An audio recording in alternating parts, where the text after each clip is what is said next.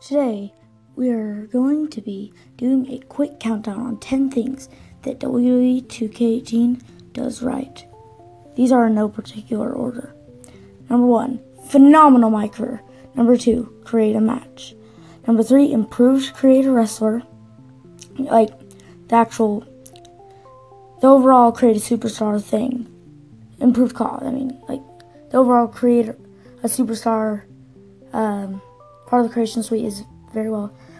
Partially improved universe mode, 100% Im- improved image uploader. I mean, last year, seriously, it took you like 20 million tries to actually get something uploaded. This year, you can do it straight away. You don't even have to type in a code or anything.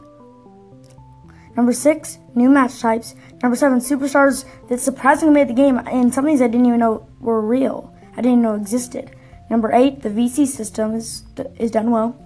Number nine, my player. Very good job at making the whole my player thing work, like the attribute points and everything to deal with that, and how they made it work very well. Number ten, I mean, and you all saw this one coming. I mean, seriously, number ten is beautiful graphics.